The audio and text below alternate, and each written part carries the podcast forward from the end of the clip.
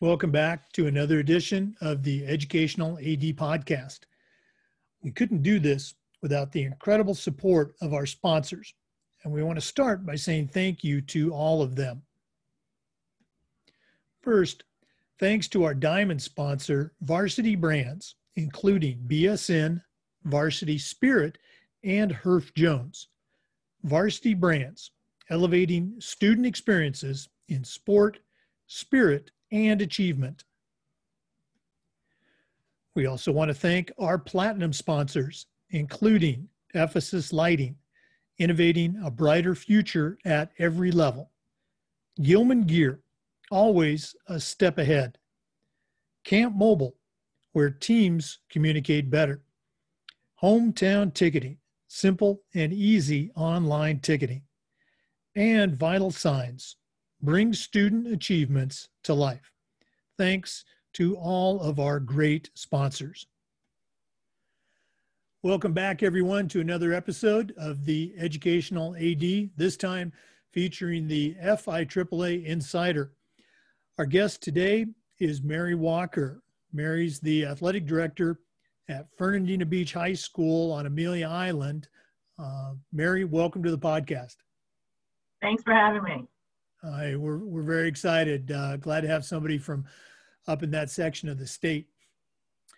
Well, as you and I were talking, uh, now certainly a busy time for uh, athletic directors uh, in Florida and across the country. So let's jump right in.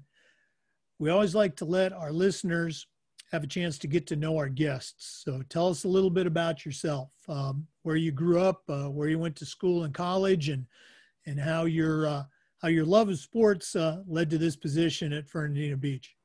Okay. Um, I was born in New York City and basically grew up in Jacksonville, Florida. Went to Bishop Kenny High School. From there, I went to Jacksonville University and received my bachelor's in PE, and then went on to Illinois State University to get a master's in sports medicine. And I've been a certified athletic trainer for over 35 years. And I did, uh, started my career as the first trainer for University of North Florida and then left there and joined um, some hospitals here locally to do outreach athletic training. And one of my schools was assigned was Fernandina Beach. And one of the hospitals started to close the sports medicine program, and some of the coaches knew I had a PE background, a teaching background. So they encouraged me to teach so I did have my certificate and started teaching here, and that was 20 years ago, and have taught numerous subjects. I have nine uh, certificates right now. Oh, wow. And, yeah. and, uh, and now uh, this, I'm into my fourth year as athletic director and testing coordinator for Fernandina Beach High School. Okay. Uh, and wearing a lot of hats like most uh, athletic directors. Uh, talk a little bit about that transition from teacher to administrator. Um, you know, what were some things that intrigued you about the position? Um, you know, maybe what were uh, some things that uh, surprised you a little bit? Um, I really wanted to be the athletic director when the position became open. Um, I, I, have some good uh, mentors and examples to go by. I worked at uh, as an outreach program with Mandarin High School when John Fox was the athletic director there when they first opened. Uh, then I worked with uh, Barry Craig and Matt Morris at Nease, and they now are at Bartram Trail and Bolles, respectively. And then also Bob West at Bishop Kenny when he was there. Um, so I kind of got into looking at the administrative part. And after teaching and being the athletic trainer for a while, I said, you know, I, I kind of like to do that. And I really, really enjoy the Fernandina Beach atmosphere here. Uh, living here is amazing. I uh, decided we wanted to raise our kids here and didn't want to move anywhere else. Uh, so that's when I became a teacher. That was an option for us. But I said, no, we'd never be able to get back here. So I kind of stayed here. Um, and I wanted a little more responsibility in the schools. Um, this year I'm kind of glad I'm not in the classroom because the teachers are way overloaded. Um, but I also thought I could bring the perspective of that I had been in the classroom for so long. So I knew, you know, what some kids were experiencing, what some teachers were experiencing. Um, and living in the community, we're very isolated because we are on an island that we've needed to get the community a bit more involved. And I was up to the challenge for that. Um, the things I, I didn't consider was uh, 2020, uh, going through, you know, having to all of a sudden really budget, um, change the rules midstream, um, dealing with uh, parents. I, I, had to learn how to be a little bit more diplomatic with that, booster clubs, um, and how to how the real inner workings of the school board worked. And so now I'm, I'm still learning that every day. Uh, as are um, all ADs across the country. Um, again, you uh, you've been the AD now for four years, but you've been at the school for quite some time. Um, coming in as the AD, um, what was something that, uh, again, with from your uh, fresh eyes, if you will, what was something that you know you thought that well, hey, you know, we do a pretty good job with this, but I know we can do it much better? You know, what was something that you really kind of trained your eye on those first couple years? I wanted to get um, a little bit more exposure or cooperation with the community. Um, that has helped a little bit. Um, one thing I, I kind of, and I know I'm going to catch a lot of it for that, but being an AD and a coach, a lot of times I thought led to um, the speculation that things weren't as fair. And I wanted to establish that they they are fair, that all sports are equal, um, no matter what they are. So I kind of came from the perspective that you know here I am. I don't coach. My background is training, which dealt with all teams, and to try to just get a little bit more support and a little more buy-in from everyone to support all the teams. I also wanted to include the athletes themselves a little bit more. Um, we initiated a uh, uh, like an athletic council for students to come in and talk and meet once a month. We brought back the um, academic pins. So we wanted to tie academics a bit more into it. So with their letters, they also get an academic pin if they have a 3.5 or above. Um, we just wanted to do a, a, little bit, you know, to improve on, on what the previous athletic director had done and just to keep it going. We, we I didn't want to maintain the status quo. We, we needed to go even more. All right. You know, those sound like some great ideas. Um, you've been at the school now for, as you said, this is your 20th year. Uh, and you were a coach, you were a trainer. So obviously you were familiar with uh, the workings of, of the athletic director and athletics. Um, how have you seen the day to day job, let's say, of a coach or even as an AD change during that time? I mean, obviously, technology's played a big part, but outside of technology, you know, how has the job changed uh, for the coach AD? I would say from when I first got into the business, the biggest change has been how much more the coaches are responsible for off the field. Um, it used to be just let me coach, and we can't do that anymore. Um, rules, regulations, legalities, this form done, is that form done? Um, did you notify this parent? Did you do this? Do you have bus trips in? Do you have all that? And a lot of the new coaches don't realize how much paperwork is involved, how much administration on their end is involved. It's it's not just, hey, I want to go coach basketball. You know, just give me the keys to the gym and I'll be okay. You know, how much other things have to be done rather than coaching. And I think we lose some coaches that way too, because they, they don't get that and, and don't understand. And each year there's another form and each year there's another procedure and, and it just kind of piles up on coaches of what the things that they're responsible for.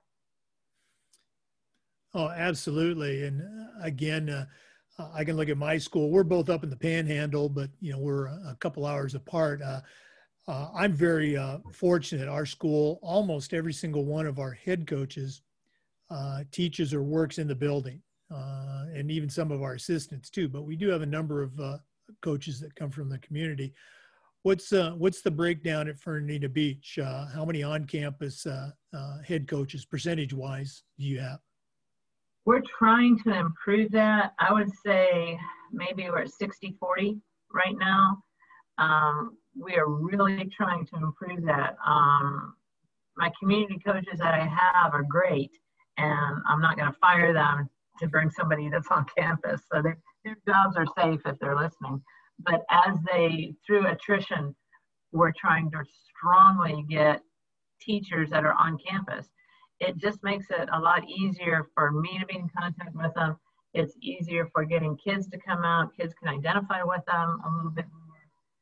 But then again, with the teacher loads that are increasing and increasing, that's also getting hard to do, is to, to draw from the people that are in school. Luckily, we do have um, here, we have from the kindergarten on up, it's one school in each grade level. So we do have some from other schools that are coaching at the high school. So they're at least uh, school board employees with inter-county emails and things we can get to. But I think that is, it's a real issue when you don't have that resource to go through. And I do believe less and less teachers want to coach. And, and we really prefer that they, we struggle to try to find them places where they can come and be employed here as well. Uh, I mean, but that that's great to have support from your upper administration. That again, I always use the phrase, "Hey, we're always looking for great teachers, but we're looking for great teachers that can add something, and maybe not even coaching, but you know, run a club or be an advisor, and not just uh, you know racing to beat the kids out the door at three o'clock." Yeah. Um, let's go and talk a little bit about uh, COVID. Uh, obviously, it's had a big impact across the country and, and certainly in Florida. And uh, we've seen a variety of responses. Um, you know, our listeners uh, are all over the country. And so we know that some states, uh, it's business as usual. Um, they didn't skip a beat. Other states have canceled sports. Uh, other states have moved sports seasons around. and then we have what's going on here in Florida with you and I. So, uh, and again, spoiler alert, we're recording this um, the first week of September. So by the time this airs, uh, things hopefully will have changed. But uh, Mary, what's happening right now in Fernandina Beach as far as uh, schools reopening and as far as uh, your sports program? Okay, we reopened on August 24th and we gave the students three options. They could, option one was brick and mortar. Option two was they could um, take school online with Fernandina Beach High School based teachers teaching. They could do an option two where they ended up doing partially online with Fernandina and they come into school for part of the day. And then the option three was to go either uh, full-time Florida virtual school or Nassau virtual school. So we have quite a few options that we're trying to finagle into that. Um, it has been a little difficult because kids are going back and forth between options. As far as the athletics, we have already had one football game. Um, it was away at our arch rival school, Yulee High School. Um, we are at 50% capacity in our stadiums. Well, unfortunately, Yulee is the biggest high school in the county. They have the smallest stadium. So we were only allocated 100 tickets. So we sold them to parents first of players and uh, cheerleaders on a junior seniors one day and then freshmen sophomores. We ran out of tickets before all parents got them. Could go to the game. Um, they tried to broadcast it live on Facebook, and I'm hearing that was very iffy, you know, if they got it. Um, so from a, a, standpoint of the students, they, they understood. but they were a lot more understanding than the parents were. Um, but the students understood and they're kind of excited. Uh, this week we traveled to Interlachen and they don't have as many restrictions um, other than face mask and 50%, but a bigger stadium. Next week we do host our first home game. Um, it, it's there's a lot of rules. Uh, I don't think, and somebody said something to me which kind of made a lot of sense. Everybody's concerned about COVID, but they don't understand the rules or get upset until it affects them. And one of our, our rules in Florida is there's a limit on who can be on the field. There's a limit on who can dispense water. Um, they don't want the kids going to the parents after the game. They want to keep a bubble so that the kids go back to the locker room, take a shower, and then go see the parents. And trying to get that across to parents and trying to get coaches to remember that is is a challenge. Um, they don't recognize that they're not in our bubble because they assume, well, it's my child's right there, but they're not with the other 75 children that are there. So it's kind of been an issue there. We had volleyball at home the other night, and that went pretty well. We opened up both sides of the gym.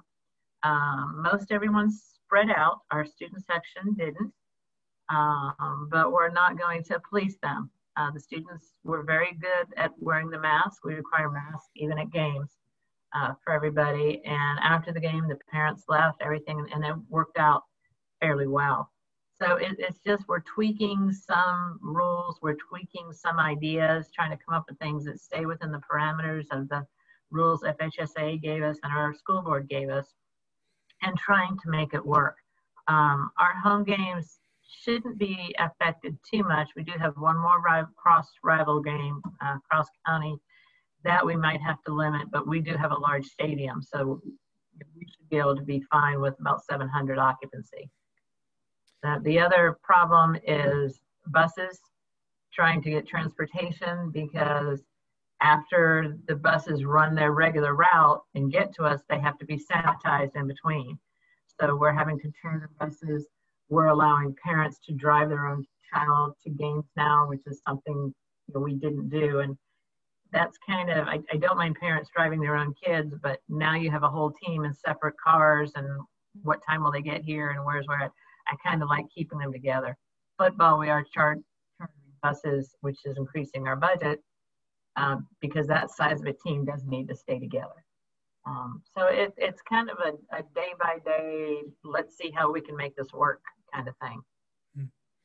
And uh, again, we're all going through that, and that's one reason that uh, you know we've enjoyed doing the podcast is just finding out what other schools are doing, finding out their best practices, and uh, hopefully saying, "Hey, that's a pretty cool idea. I'm going to steal that," uh, as you know, athletic directors uh, so readily do. Okay? Um, another question we've been asking our athletic directors the past couple weeks has to do with um, this idea of social awareness, uh, social justice, if you will. Certainly last spring, the events in, in Minneapolis and Atlanta uh, were front page, and then just recently, uh, you know, again in Wisconsin. Um, my question is this: from your perspective as a high school AD, what are some things that that we as athletic directors can do better? Uh, what are some things that we can do a better job of with regard to you know this awareness of social issues with our students with our communities um, we're to, to my point of view we're, we're fairly lucky. We do have um, we have a reputation because we're on amelia island of being the rich school. Um, but we are not. Over a third of our students are on free and reduced lunch. We do have uh, quite a few minority population. We have um, a large contingent of uh, English language uh, non-speakers. We have a lot of Spanish that are coming in that do not speak English. Um, and we're trying to promote that as a, as a school-wide issue on diversity and making sure that everybody is included in everything. Um, we try to watch out for that if we see any issues or problems come up. I'm not sure guess because we haven't had that problem here, we haven't noticed anything that we need to fix at this point. Um, we've been lucky with that. Um, hopefully, we won't in the future. We have a really good uh, mental health counselor who keeps her ear open for things, and our SRO also. So it's pretty much, a, a, like I said, on the island, a community school we're hoping um, that's not an issue at all. If it is, we do address it right away um, with that. Uh, I appreciate you sharing that perspective. Um, let's go and shift gears a little bit. Uh, what are some of your favorite parts about being the athletic director? Uh, what gets you excited about coming to work each day? The students. I love to see them when they're successful. Um, we have uh, three signing days a year, depending on um, you know winter, spring, and the fall signing day. Um, and when you see those kids sign, what we do is we'll get them a big cake and tell them to bring their friends in, and just the support they get and the the pride that, that exudes from them makes it all worthwhile. Um, to watch kids on the sidelines to get excited, to watch our student section come in. Our student section is amazing. Um, every basketball game is a different dress up night. And the things they come up with are, are kind of hilarious sometimes. Um, but to see that participation, to see the community in there cheering for your kids uh, with fundraisers, seeing us exceed all of that, then you notice that it's all worth it. See a student who um, wasn't involved in anything and just took that chance to join a team and then see them flourish. And then you know, you know, all, all this is worth it. You know, you, you see an out, you see a kid who came in with a 2.05 GPA, and then all of a sudden that GPA is going up because they have uh, new friends in, in, in, a sports team help lift them up and help inspire them. And then, then you know that everything's worth it. Yeah, it's all about the kids. Yeah, those uh, students, they can really get you excited. You're having a bad day and uh, you see that kid have some success, it just changes everything. Yeah, yeah, agreed. Well, Mary, uh, we're just about done. Uh, but I've got one more question for you. Uh, we always like to wrap up with what we call the athletic director's toolbox. Now, uh, I'm going to say you've only, you know, been an AD for four years, but you've been around athletics for a long time. Um, your job is to send out a brand new athletic director on their very first job. But I'm only going to let you put three things in their AD toolbox. What three items are going to go in Mary Walker's athletic director toolbox? Um, number one, call the other athletic directors, reach out, ask advice, um, and get advice from all different ones. Um, don't try to do it on your own. Run it by somebody who has experience, whether they're still an athletic director or not. What did they do? What are their mistakes? What do they offer? Um, then um, the ability to go to um, and, and socialize with other athletic directors. You know, reach out, you know, go talk to somebody else at a you know, FHSAA meeting, FIAA, you know, join these associations, get the emails. If, if your school can't afford to send you, get on the email list and, and do have, have a sounding board or someplace you can go to for um, different things. Be, probably a bullhorn would be my third. Be communicative with your coaches. Have coaching meetings. They they want to know. They want to help you. They want to do it right. Um, have a plan on how things are going to get done. Try to be as organized as you can, and then present it to them. We meet at the beginning of the year with everybody. I try to keep meetings to a minimum, um, but at least you know open that communication with your coaches and find out their ideas as well and be open to go. I, I went to um, Rotary meetings and everything. It was kind of nice. I would just go and I say, I'm not here to ask for money. And they promised they'd ask me back then. And but say, I, I just want you to come to games. Come and see these kids. So basically it's reaching out to everybody that you know. Don't think, you know, oh, I know how to do this. I've seen it before. There are tricks and trades and, it, and it's political so you, you need to know how to do that. Um, in fact, just the other day, I had a very strenuous situation that I was stressing about. And I thought about, thought about it, went and asked some people that have been in my shoes, and then finally, you know, figured out, okay, I'm going to handle it this way. And I feel a lot better. so just kind of not not to be afraid to reach out. It's it's not a sign of weakness. It, it's now finding that athletic directors and just four years, they're starting to call me and go, well, how are you doing this? And I appreciate that. It makes me feel good. Hmm. Well, I appreciate you sharing. And again, you uh, for our listeners, you know, Mary uh, practices what she preaches. You know, she uh, I'm the head of certification here in Florida, and uh, she reached out to me a couple weeks ago about a certification question, uh, and uh, was very happy to uh, you know help her out with that and also get her on the podcast. So thanks for doing that. Well, Mary's been great uh, reconnecting uh, as we shared before the the broadcast. actually, spent some time in Fernandina Beach. Um, you know, um, very much enjoyed my time there. Great, everybody does. Come see us. Okay. Well, to our listeners, thanks as always for tuning in. Come back again next time for another edition of the Educational AD. Thanks again for listening to the Educational AD podcast and the FIAAA Insider. Remember, these are also being posted on YouTube on the FIAAA Educational AD YouTube channel. Thanks again.